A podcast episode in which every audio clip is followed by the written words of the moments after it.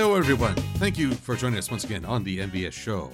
I have stolen control, and I'm now your host, Silver Quill. But have no fear, the former host, and will be future host, is still with me. We have podcaster and planeswalker extraordinaire, Norman Sanzo. Hey guys, how are you guys doing? I can't hear them. Are they good? I hope they're good. If you're not being good, be good. Oh no, Don't make me come over there. I hope they're good. Well, it's 2020. I'll understand if you're not feeling too good. But that's why we decided to do something fun. For yes, today we're going to turn up the volume and yank out the knob. because we've got it all. We've got it all on UHF. So, yes, this is a, a, t- a movie from way back when, when I saw it as in as a child when I was nine years old. Wow. Came out in 1989, the towards the end of the 80s, starring Weird Al Yankovic. A movie that was panned so thoroughly he wondered if he had killed all the uh, critics' dogs without knowing it. Oh man, yeah. This this almost killed his career. Oh, that's something else. I mean, well, it's based on risk, but hey, he I say he more than bounced back from it. True, true, true, true. And yeah, this this movie is just I I like it. Um I discovered this movie a little bit later in my life, uh when I was what in the- in the 2000s something like that, uh, 2000 and uh, I'm just thinking 2000 and what 10 uh it's the the mid 2000s. So um, almost 20 years after it first i debuted. Mm, no, not really almost debuted Like when I saw it, like when I saw it, I was a teen or pre-teen. No, teen, teen and older. Oh, so last week. yeah, why not? Yes, hush, you whippersnapper. Me. But still, um, sorry for stealing your thunder, Silver. So, what do you have to say? Well, perhaps I should start with just giving an overall summary of- of this. We- Weird Al plays George Newman, basically an everyman with a wandering imagination uh, who comes into possession of a local broadcast television. And through some of the oddest talent you will ever see, he begins to build it up into something bigger. It becomes a number one rated show, beating out even networks, which puts him into conflict with R.J. Fletcher of the local network. And boy, things just escalate from there in absurdity and also sheer mustache twirling villainy. Now, rewatching this, because I don't think I'd really seen it since uh, 1989. And some jokes really hold up. Some I've quoted in my videos, which is anytime you can get a little bit of quotation out, out of a movie, then it's done something right. At the same time, there were other jokes that just didn't really uh, jive with me anymore. And it's kind of funny to talk about the multiple styles of humor brought into this. So we'll tackle that bit by bit. Unfortunately, our friend Torterra, he could not join us this time, but uh, maybe we can, for Patreon sponsors, we can ask him next time, did you watch UHF and what'd you think? Is it great movie or greatest movie? Yeah, let's just hope he watched it at least just for the fun of it because it is a fun movie. Like the movie itself is not. let's just say it's not a masterpiece, but it is fun. Like how Kung Pow is. This is just fun. Like, uh, just look, just watching Weird Al do his stick is just really awesome. So we will pause very briefly to allow you to go and see the movie. I think it's only like hour and a half. Yeah, an hour and let me double check. It's an hour and thirty, hour forty. Let's just round it up. an hour and 40 so it's it's a good short view by movie standards so go on just enjoy it we'll be here Mhm. Mhm. we're still here You're are back? back yet are they back Yeah, I- think they're back. I think they're back. norman i don't think they're really back Oh no, I'm sure they are. I'm sure they are. are you sure are you sure are you sure this isn't just a bunch of doppelgangers Eh, I don't know, Ah, but let's just say they're back. Let's say they're back. all right fine welcome doppelgangers so even before we dive into this i want to point out that the strangest thing is that the straight man in all this is Weird Al Yankovic. Think about think about uh what funny things does he do outside of his imagination? Hmm. Not much, really. I mean, uh, there's the scene where he does a uh, parody of oh, who's who's that guy that does all the uh dr- the, the controversial talk show thingy. Oh, Jerry Springer. Yeah. Uh, there you go. But e- even there, I would argue that the the humor lies in the absurdity of his guest hosts. True. I mean, he's interviewing Satan for one, for crying out loud. I almost, I almost said for Christ's sakes, but I feel like that would be meta. But, but here's okay. As this starts out, we witness Weird Al. Let's just say it's Weird Al hmm going reenacting uh, Indiana Jones and Raiders of the Lost Ark. But here's the first form of humor we witness. This is very much in the absurdist nature of Airplane, and to, and to a much lesser extent, uh, scary movie, epic movie, Meet the Spartan, you know, all that stuff. Mhm. But this is just more absurd. Weird Al's character is taking this totally straight faced, uh, working through it as best he can. But all around him, in in there are ancient warnings, but also stop signs. Police do not cross tape, and uh, caution beware of punctured tires. His guide i flees in terror and is hit by a bad green screen. but it's cool. It's, it's pretty dumb. Oh my god. Bad green screen is a train. Bad green screen. I I have not seen green screening that obvious since uh uh oh gosh the Jackie Chan and Jet Li movie Oh, Journey to the East. oh, I think so.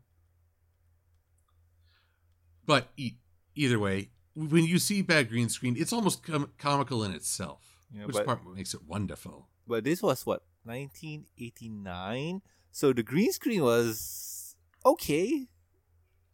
Yeah, we were getting there. Technology was still working on it. Mm-hmm. But we quickly discover that this is all happening in the head of George Newman, a, a guy who's drifted from job to job. In fact, as no sooner have we met him than he ticks off his boss and gets both himself and his friend Bob Steckler fired through what may be the longest throw in the history of, of cinema. Because they are going, whoa, for a good minute and a half. And yet they only land like 10 feet away. I'd argue that there was a lot of verticality to that throw, kind of an arc. yeah, it, it seems that way. Like uh, Big Bertha, Big Edna. Yeah, Edna has a. phew, she has a throwing arm. But no speaking lines. Hmm, true. Like cheese piss. Now, we should. I should mention that uh, Bob Steckler is played by David Bowie. Not that David Bowie. I keep telling everyone I'm not David Bowie. but yes, this actor's name is David. Well, it's B O W E. David Bowie? I guess. so. Bowie? I guess. David Bowie? Now, I'll, s- I'll weigh in right here with David's character. He's really there for exposition. One of the awkward things, including as we meet as we meet uh, both uh, Weird Al, sorry, I say Weird Al, George's uh, friends, family, his love, his love interest, uh, Terry Campbell, played by Victoria Jackson, Mhm. uh, and his uncle, his uncle. Uh, let's see here, trying to remember who his uncle. I man, I'm having trouble even remembering. I believe it's Filio, Uncle Filio, played by Anthony Ge- Geary. Mhm. All of them are basically summarizing George's life to him. They are telling him about the life he's already lived. You've wandered from job to job, and when are you going to take things seriously, and yada yada. So, right off the bat, we're painted with a very explicit picture of George. We don't know too much about everyone around him, other than the fact that they love to recount his life. But all that changes when his uncle Filio, uh, who is has a gambling problem, he loves poker. He especially loves the racetrack. He gets the deed to the local broadcasting station, which is basically on its last legs. In fact, he's quite uh, overt in saying so. And so his aunt, uh, George's aunt, says, "Hey, I know just the person to run it." And that is how both George and uh, Bob manage to become owners of a TV station. So, and all this happens in, I'd say, the span of what, 10 to 15 minutes tops? Yeah, I, I think they were just rushing in to get the story done, like just getting the content. Like, okay, this is what's going to happen. Uh, the most of the brunt of the story is just going to be them running the TV station, and I don't mind it. Like rushing through to get to that point is well, kind of important, I guess, because nobody really wants to have a half an hour scene where how George gets the station. That's superfluous. Like the main meat of the story is them running it. Now, Norman, I'd like to know your thoughts on just this sort of introduction. You, you've we meet several characters in relatively short order. The art form is pretty interesting. It's a rare breed of storytelling where you get certain characters in just to do uh, exposition, like the Exposition Express, like the Friendship Express, where okay, we are introduced to George, the main character, Bob, his best friend. Uh, why we already know they're best friends because they get kicked out from work together, and Bob doesn't want to bash George's head in with a crowbar because he still owes him five bucks. Haha. uh, we then are introduced to uh, Kino, the karate instructor that lives above or has a dojo above the store and where George lives. And we are quickly introduced to George's girlfriend. But the important characters or some of the what do you call this uh the, the important part of the story are told.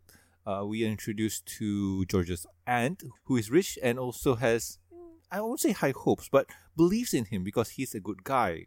And then we are introduced to his uncle, who is a gambler, like you mentioned before, and he, like, it's really fast paced, and everything is put into place where, okay, we get this, we get this. Uh, I, I think it's it's a it's a chain where George, okay, main character George, George has best friend, best friend, and then uh, George has a girlfriend. Okay, here's a girlfriend, and then um, George is a bit special in terms of his mindset. So uh, I, I I don't remember how he managed to go to the party that his aunt's doing. Then and introduce. Then we are introduced to the uncle, which is the husband. So so everything seems to connect pretty neatly in how things are done. In my case, a lot of these characters highlight what I would consider to be the main prevalent humor in this uh, movie? Especially Kino, who is probably my favorite uh, of the humor. Ki- Kino doesn't really does- play a big part, but he is my favorite, especially the, uh, especially when he gets his own show. Actually, I think it's pronounced Kuni because I hear Uh, Kino and I think Ku- of Kino's so- travels. Yeah, sorry, sorry, sorry. It's Kuni. Why did I say Kuni, Kino? played by oh, Kuni. because you're probably thinking of the anime Kino's Journey. Uh, yeah, probably. But uh, at the same time, too, I'm thinking about his store outside because I thought that it's an O. My bad. Kuni is played by uh, Gedde Watanabe, and he he's really the first taste of you have a guy who's relatively normal. I'd put George Newman. He's kind of an Adam Sandler character. He's uh, misunderstood by everyone. He's a big dreamer, marches to the beat of his own drum in his head, but he has trouble fitting in with pop culture and they or uh, the surrounding environment, and so he's put he's he's ostracized in a certain way, and everyone's disparaging of him. But we don't want him to look too bad, so we'll show we'll surround him with some people who uh, have it worse, and we'll be we'll follow up on that very shortly. Mm-mm. But by and large, the humor is that George goes through this world where everyone is just bonkers. Kuni is throwing people out of his windows. And he has he uh, George will ask for the time. Well, a fist slams through the door with a watch on, and he does a double check. And he takes this all completely in stride. The weirdest he gets is trying to feed a dog punch from a bowl, and then leaves the dog in the bowl. But it's kind of weird to see Weird Al playing the straight man. It's it's true, but at the same time too, when you really look at it, he lives in. I won't say that uh, he lives in a strange world, but he surrounds himself with a lot of eccentric people because uh, as we go on, we see a lot of uh, let's just say cuckoo for cocoa puffs kind of creep uh, people. Uh, because what we uh, at a TV station we meet with uh, a quote unquote mad scientist. Uh, we see a lot of the people that he gets on the TV station are very special in their own way. To put it mildly. But what about you, Silver? What, what do you think of the quick pace intro? Like uh, I, I said my piece, and I say it's a dying breed. Well, here's the thing: there are, we meet a lot of characters, but there's not a lot of interest in them. I gotta say, Terry Campbell, the love interest, is so anemic a presentation. She she's just monotone. She's there to look pretty and to shun him for, for George for being a uh, screw up, but she has no real role in the story. But at the same time, too, like I, I think, uh, what uh, Terry Terry's a good counterpart for George because she is grounded. She's bland. She just she's just there to quote unquote try to support George. But George is kind of a dreamer and is uh, forgetful and whatnot. So I, I think she's just there to just ground him. But George being George, uh, he means well, but he's just, well, he's forgetful. Forgetful, he gets lost his own head and in his work and in trying to be a success. Uh, and eventually, Terry does dump him for forgetting one too many times, which leads to probably the creepiest scene in the whole movie, which I will get to a little later. Basically, we reach then. Okay, they've got they've got ownership of this TV station. They are they meet their mad scientist who basically lives there and runs the runs the programming. But then we are introduced to the antagonist of this story. While George is, is arguably his own worst enemy, we also have R.J. Fletcher. Oh, that R.J. Fletcher. Yeah. He, he's he's such a meanie head. yeah, he's he's corporate. He he's the man. He he stifles the uh, little man and stuff like oh indies bad indies indies bad. All he needs is a top hat and mustache. Which I have to read something from the trivia page. Um, okay. Uh, according to Weird Al, uh, Kevin McCarthy, uh, R.J. Fletcher, would often break out in laughter after finishing a take in which his character was especially nasty. So he even finds the character just utterly silly. And this ties into the idea of filling this world with extreme characters. I think a lot of people would would find this guy cliche. I mean, he's meant to be irredeemably awful and selfish, and so you want to see all the bad things happen to him.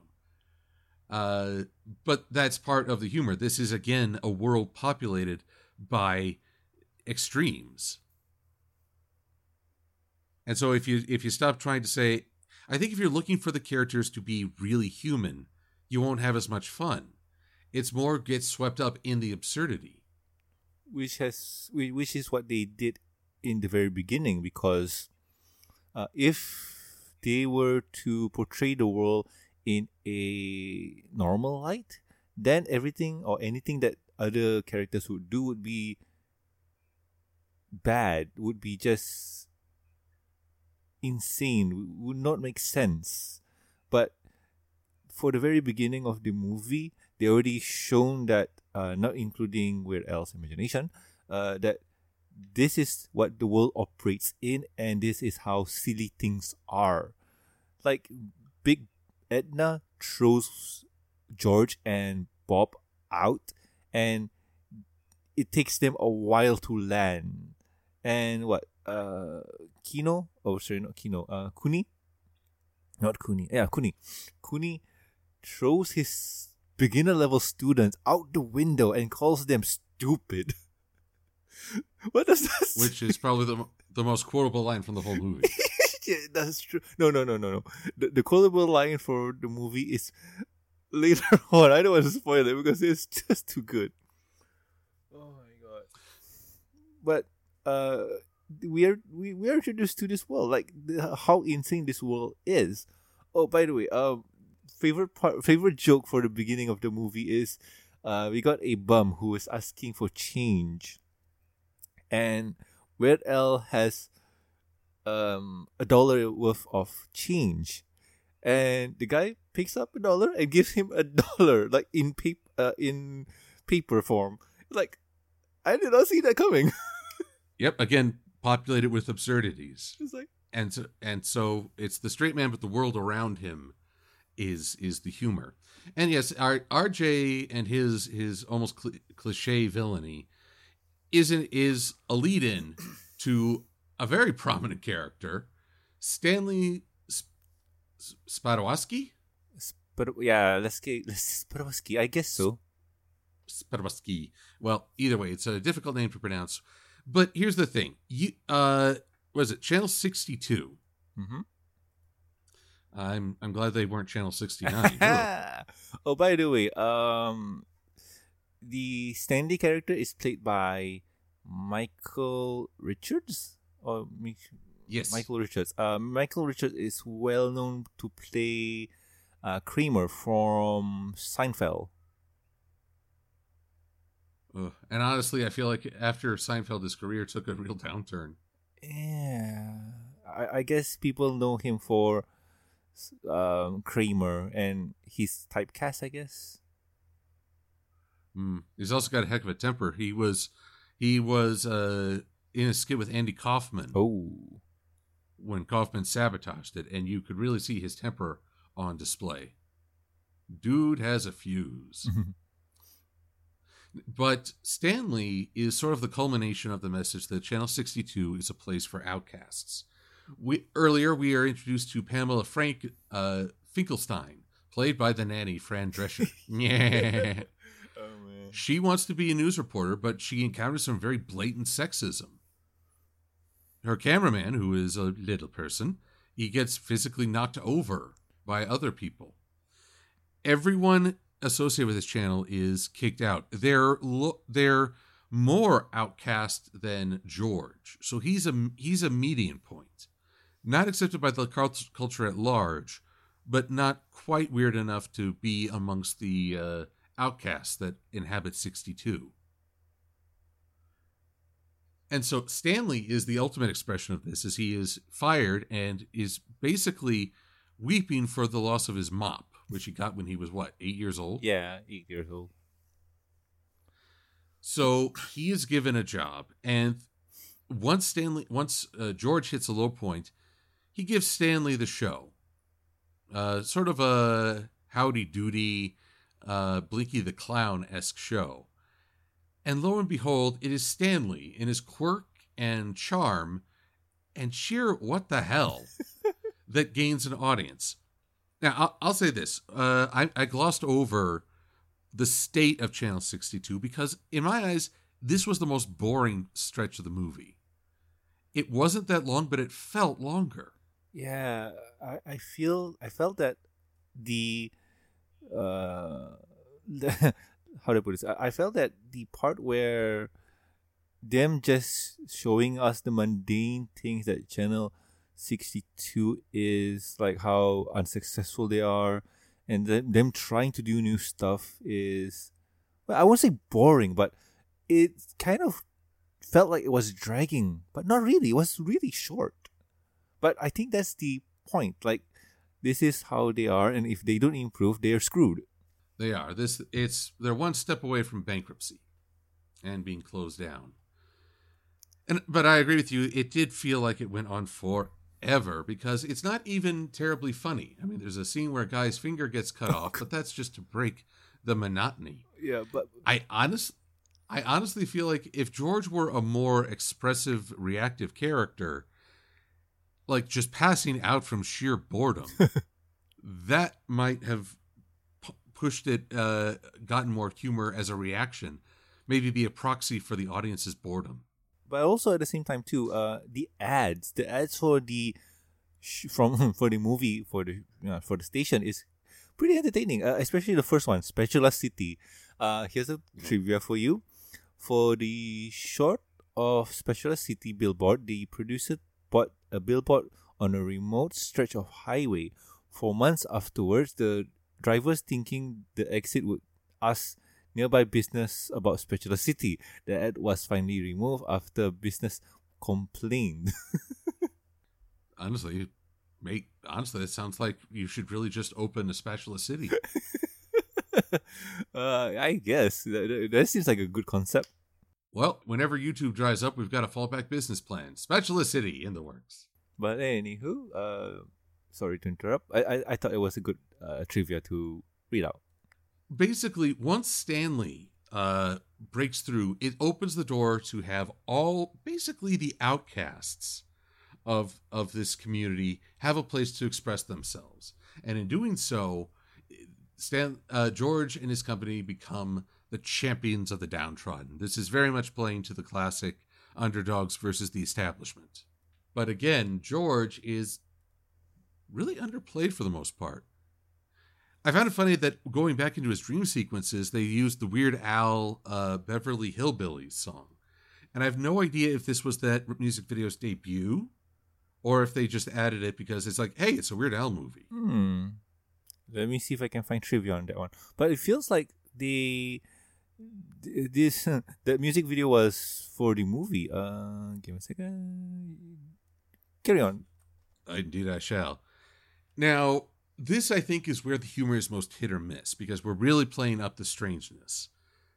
I love Kuni's A Wheel of Fish, which is just, Favorite part. just favorite part, most quotable. yeah. most quotable. But then we have uh then we have this uh, this wildlife guy in his home, which is loaded with animals, and he's throwing turtles on the ceiling and and shaking up anthills. Probably the the best reaction is between uh, George and Bob, as they say, "Why'd you hire this guy? You hired him." How he got a TV crew is beyond me. But then, this is the thing I don't get about me. I laugh when Kuni throws his students through a window. When this this wildlife guy starts throwing poodles out a window, and you see there's actually a pile of them below. I'm horrified. Apparently, I like dogs more than I like people. That is true. Um, the, the that that reasoning or that mindset is um is simple as this. Um, we as human beings love animals a lot. When we see, or in this case, dogs a lot, and when we see dog get hurt, we get uh, sad, get angry. Uh, this was done in JoJo's Bizarre Adventure. The artist, the manga artist for JoJo, Araki-san, he mentioned that all of his villains are cruel to animals. Uh, they always get killed or hurt, and he mentioned that they, he wants you to have a negative reaction to the villains, and it's a cheap trick to do so. Oh, by the way, um, I have an update on the Beverly Hill Beverly Hill Billy song. Um, the Beverly Hill Hillbillies song is in the movie as is a spoof to Dire Straits' "Money for Nothing," uh, using modified lyrics to "Bled of Jet." I cannot read this. This is way beyond my reading level. Sorry. Not to worry, but I know that it was a, a parody of another song. That's Weird Al's mo. But w- was it made before or f- before this movie or for it? I think it's for. It. But by the way, uh, I click on the trivia in the chat, so for you to kind of read up.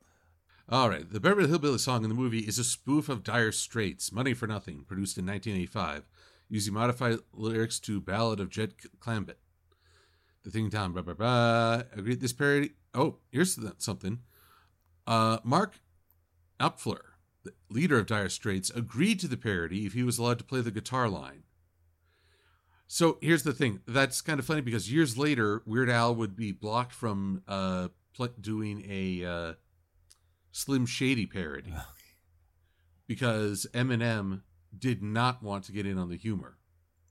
So I'll say it right, right now: Dire Straits is way better than Eminem, in my opinion. yeah, but when you think about it, is uh, isn't Eminem's uh, well, I, I won't say whole mo humor, but isn't he in for humor? No, he's is Eminem. I'm, I hopefully I'm not getting this mixed up, but he is he is trying to be intense and serious and th- say he's had a hard life. Um, could be the song.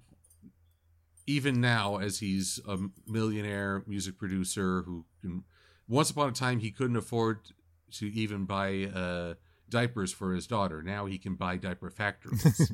now, honestly, I I think having a sense of humor wouldn't kill him. True.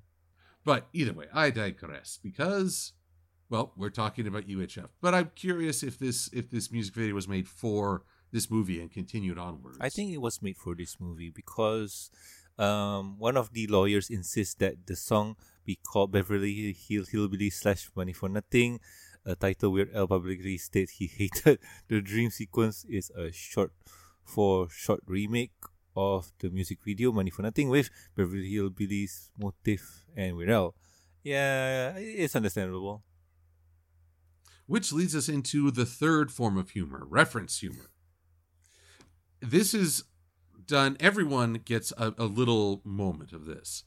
Case in point, I was too young to appreciate this, but, but when I saw a scene where George has basically sculpted a mountain out of mashed potatoes, and he looks at and he looks at Terry and says, "This is important.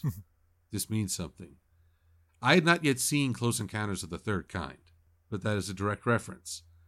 Then later, as they're delivering badgers to this insane man's home next to the pile of dead dog, he goes, Badgers? We don't need those thinking badgers. And if you don't get that reference, I for you.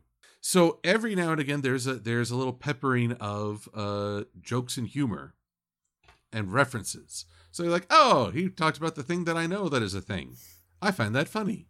It's probably the shortest line of humor in the movie. but but uh, I, I think we talk about Kuni for a bit, but the Wheel of Fish part, like, oh my god, that is just the setup was just too good. Oh my god. and it's just his portrayal. I mean, this energetic, screechy host. I wouldn't mind. I'm not sure how long I would enjoy it, but I wouldn't mind trying that on real TV. Because it's I, I guess it's the concept because you spin a wheel of fish that's already stupid and you get the excited person you know just excited because he got a big prize. And when they bring out the mystery gift like oh uh what do i get the thing that i know that i have? Or do i go for the mystery prize? What do i what do i go for? What do i go for? Oh i go for the mystery prize. And revelation of mystery prize is nothing. The way that Kuni delivers it is like, like it's nothing the way he screams shit and the way he she he berates the contestant for just how stupid she is. Oh my god. Ah man, that's just so memorable. But it's at this point that the plot begins to assert itself, for uh, George's uncle's gambling addiction puts him in the hole for seventy-five thousand dollars, which uh, you know, even even without inflation, that sounds like a pretty heaping amount. Also, his, hi the guy trying to collect on the debt is apparently uh, Charlie from Charlie's Angels. Oh really? We well, no, but we we never see his face, just his hand, and oh, the things he does with that hand. No, I, I thought it was a mm, Inspector Gadget villain. Who was it again? Oh, Doctor Claw. Yeah, something in reference to that. See, I'd go more with uh, Charlie's Angels in this case. Not gravelly enough. Mm, probably. Actually, it's quite quite smooth talking. In fact, he's a smooth operator. But this then leads to R.J. Fletcher. Oh, that R.J. Fletcher trying to buy out Ch- Channel 62 to turn it into either a parking lot or a grocery store or something else. So, good lord. So it becomes a mad rush to get to raise the money in two days Yeah. all while continuing the programming of Conan the Librarian or Gandhi 2. This time it's personal. Yep. Oh man, the the shorts, the clips are just too awesome here because what you you, you get Conan the Librarian and oh man, Conan the Librarian is just too good. And yes, George does get to take the absurdist role for just a little bit as a talk show host. As but again, I feel like it's his guest. I mean, you have a clanner right next to a little girl in pigtails. And it's the little girl who's biting shins as the clanner's head gets collapsed by a uh, thrown chair. So it's like, well, I'm okay with this. Mhm. Again, you throw a dog out, out the window, I'm horrified. You smash a clanner upside the head, eh, I'll allow Let's it. say something about you, Silver. With the news that uh, what you call this, RJ Fletcher is going to buy out Channel sixty two. Uh, George and the crew decides to create a telethon, and it's a very interesting concept here. Uh, what was it again, Silver? What a a telethon. That's honestly, I don't find that terribly interesting. We call them begathons because basically you interrupt all the programming to have people talking about how great the programming is, Mm, True, but and it take uh, what they ask here is not for donations, but a business proposition. Yes to to sell one share in the company so that it becomes truly community owned. Mhm. And one share for ten dollars, by the way. Which, honestly, for one share, that's probably steep. But this was what 1989, so mm, Which means ten dollars is even steeper. hmm, probably. But either way, it's their means to create a counterproposal to RJ Fletcher. Oh, that RJ. And they're doing pretty well because, again, Stanley, with all his absurdity, is a man of the people. Mm-hmm. So, of course, this is where uh, Fletcher and his network become true, true cliche villains. Is that they kidnap Stanley, and I don't know if the if the guys holding him are meant to be satires of actual uh, mob movies, because suddenly they're trying to be all imposing, and intimidating as they hold him in the station. I mean, it's not like he's being held in a random warehouse or some such. He's in the station. And basically, what we get is a roller coaster finish. Truly, the in my eyes, the real climax is as weird as George, Weird Al, rushes to the rescue, having learned where his friend is being kept. Uh, he envisions himself as Rambo, and Rambo. I mean, it's it's all the cliches that you can have everyone firing bullets and he goes untouched, or that he just screams the top of his lungs and things explode left and right. I mean, there's a scene where he catches a bullet in his teeth, chews it out, and, and machine gun fires out of his out of said mouth. Like George, don't you'll get you'll get lead poisoning. So it that's probably the the the last truly hilarious hurrah in my opinion. So for me, that's the climax. Everything after that is almost denouement. Because they get a chase scene, but once again, it's Kuni, who may be the unsung hero of the entire movie. The greatest humor, the greatest skit, and now comes to rescue everyone from the mob. Uh, and of course, they rescue Stanley, and karma comes full swing as our heroes are able to save their their uh, station, which is now truly for the people by the people, owned by the, and also an alien. Wait, what? And no, I'm not talking about bad hombres. No, I'm talking about that the mad scientist dude who installed surveillance equipment to help slant, uh, to help defame R.J. Fletcher, and uh, who basically has been the the technical wizard behind it all. He gives a literal "I must go, my planet needs me." and I'll be honest, as a kid, seeing his transformation did freak me out a little. I was eight years old. It's funnier now, but at the time I was like, "What the heck?" Ah!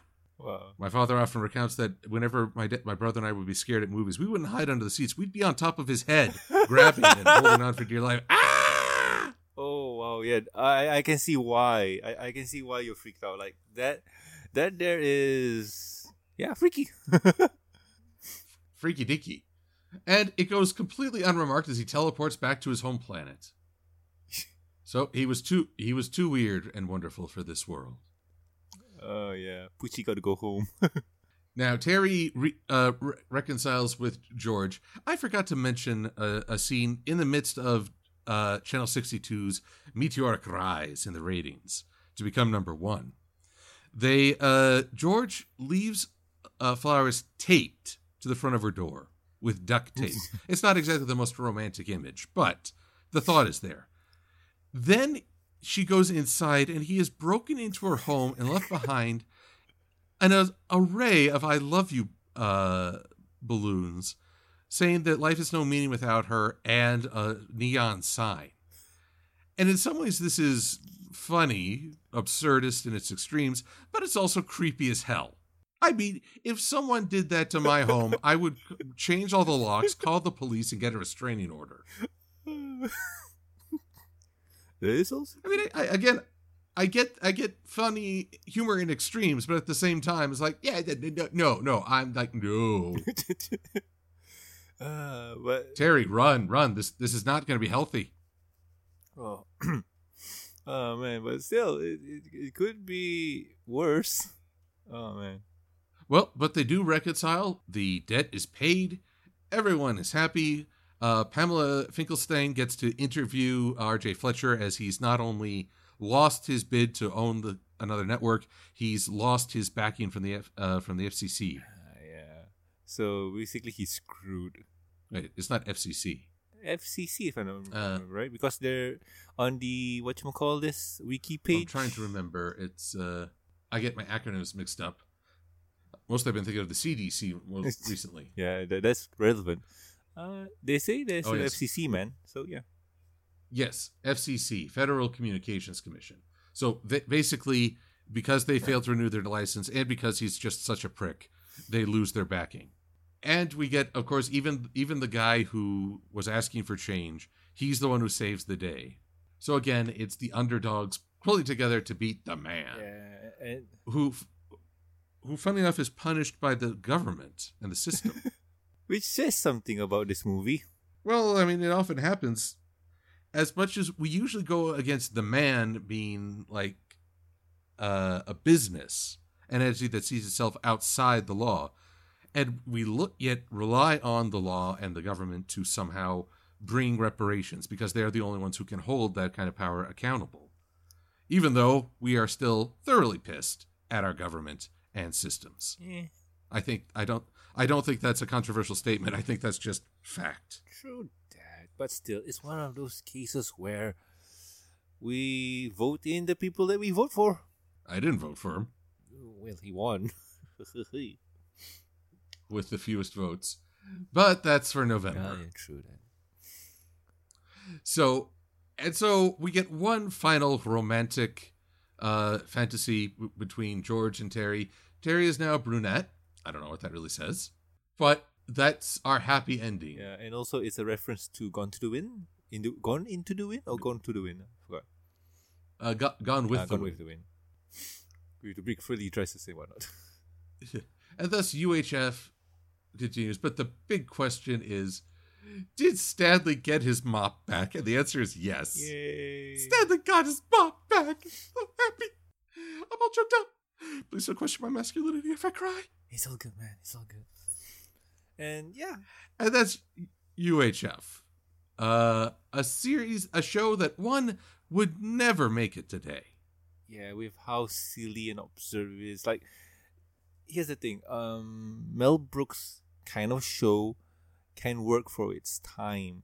But as time goes on, with movies like the insert movie here trope dies out, those kind of movies don't have a place in our modern society anymore, which kind of is sad. Like the parody movies, they used to have a home in our media.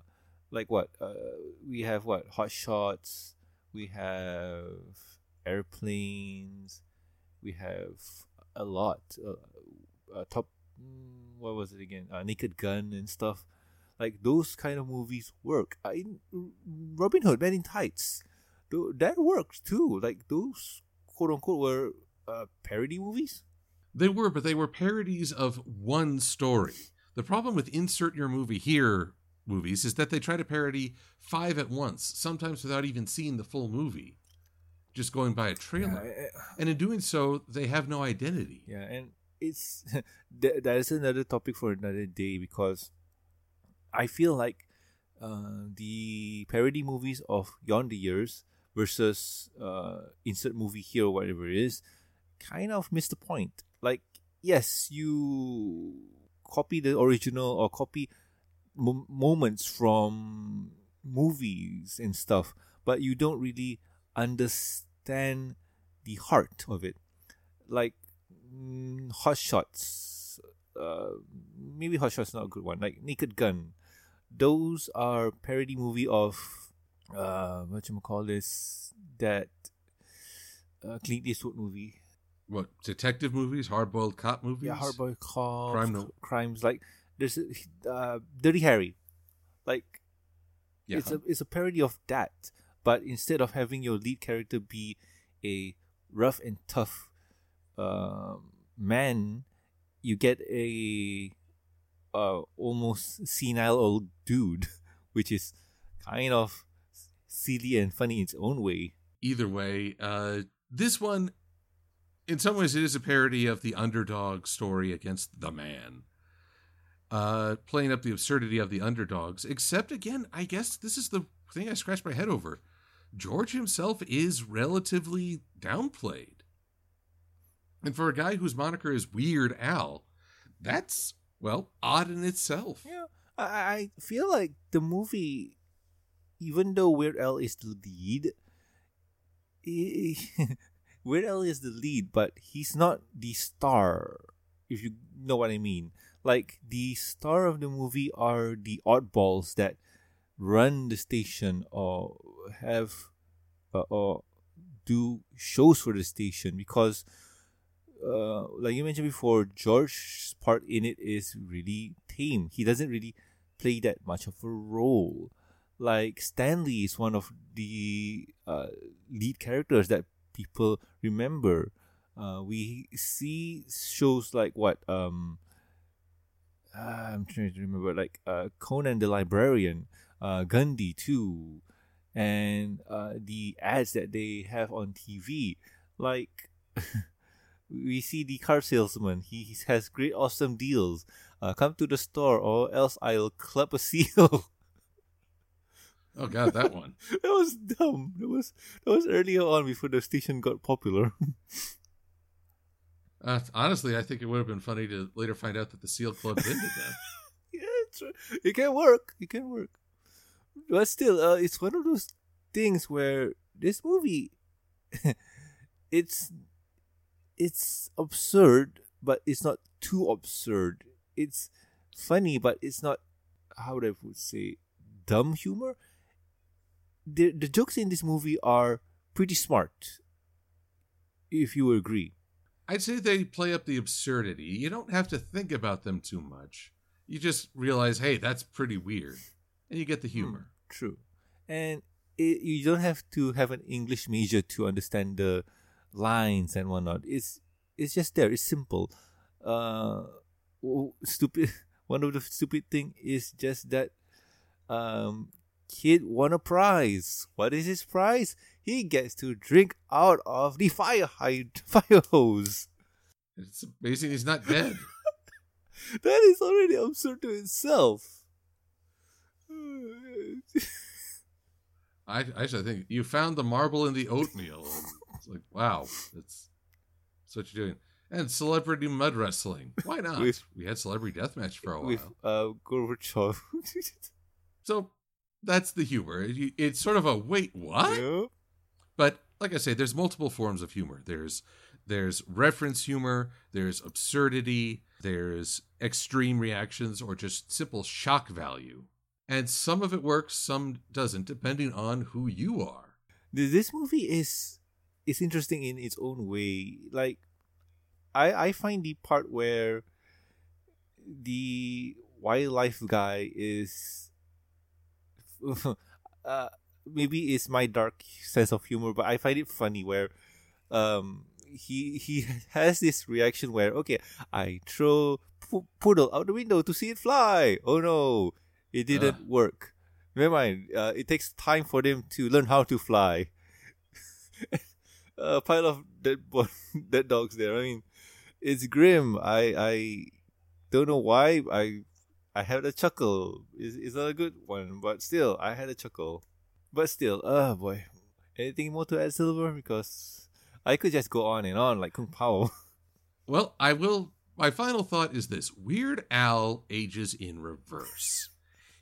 Without that mustache and glasses, he looks in his 20s. He looks older in this movie than he looks right now. that is true. I am so jealous. It is true. Oh man. Yeah, the the what mas- the mustache, glasses really ate him up. So I just find that funny. Uh, and this wasn't Weird Al's only uh, acting role. I mean, he did play. He did do a couple TV specials for new albums. Remember seeing one on Disney where he was allowed to be a bit more as he is in his in his songs, just absurdist. But again, it's sort of that wait what humor, and so that's his style. I in some ways I, I feel like this role didn't really play to his strengths.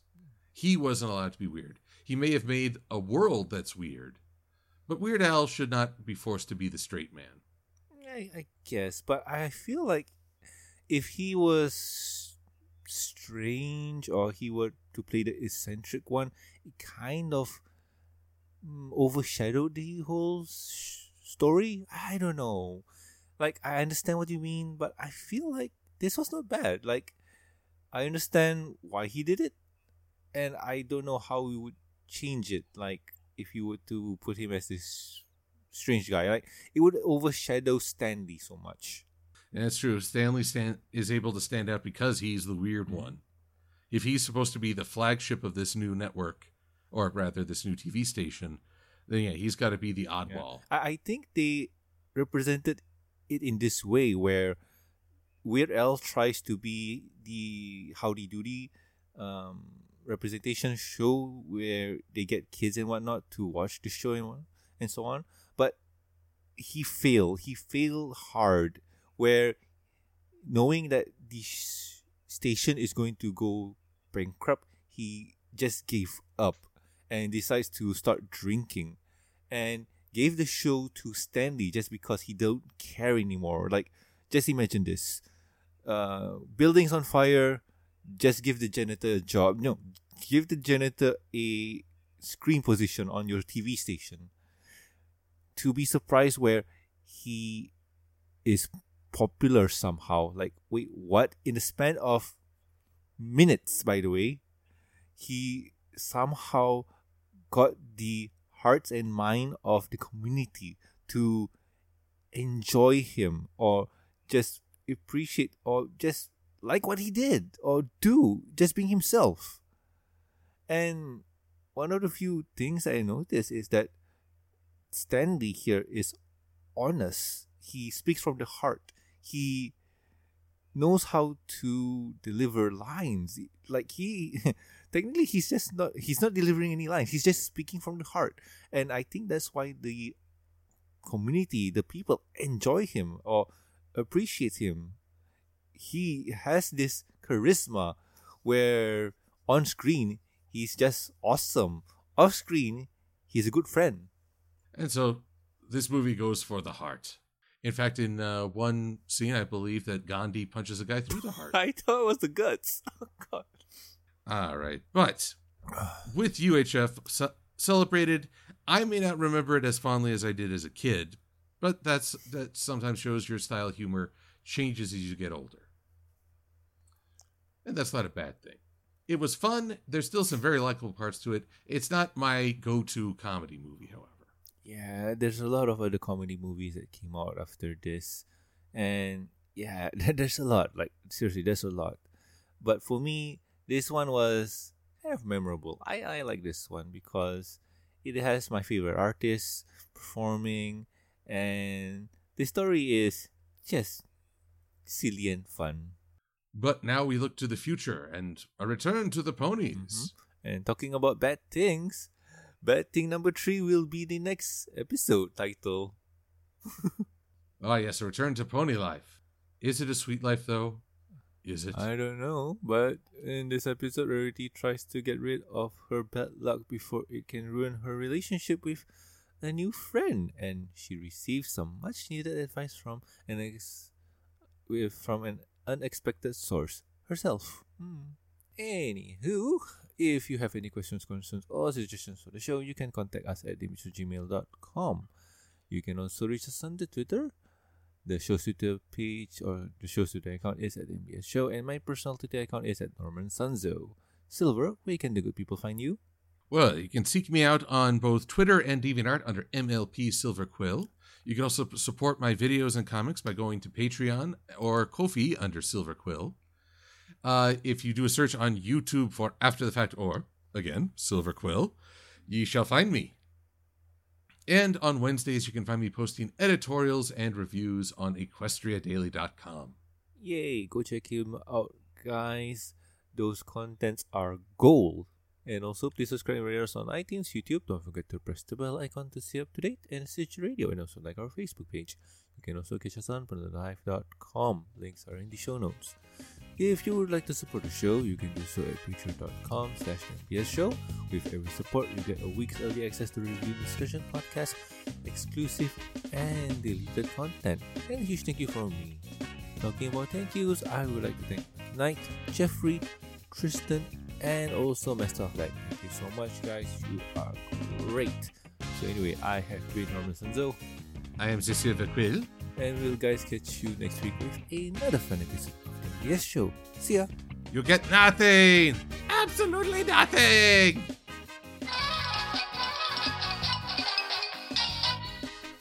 Stupid. This reference is so stupid. uh, gets me every time.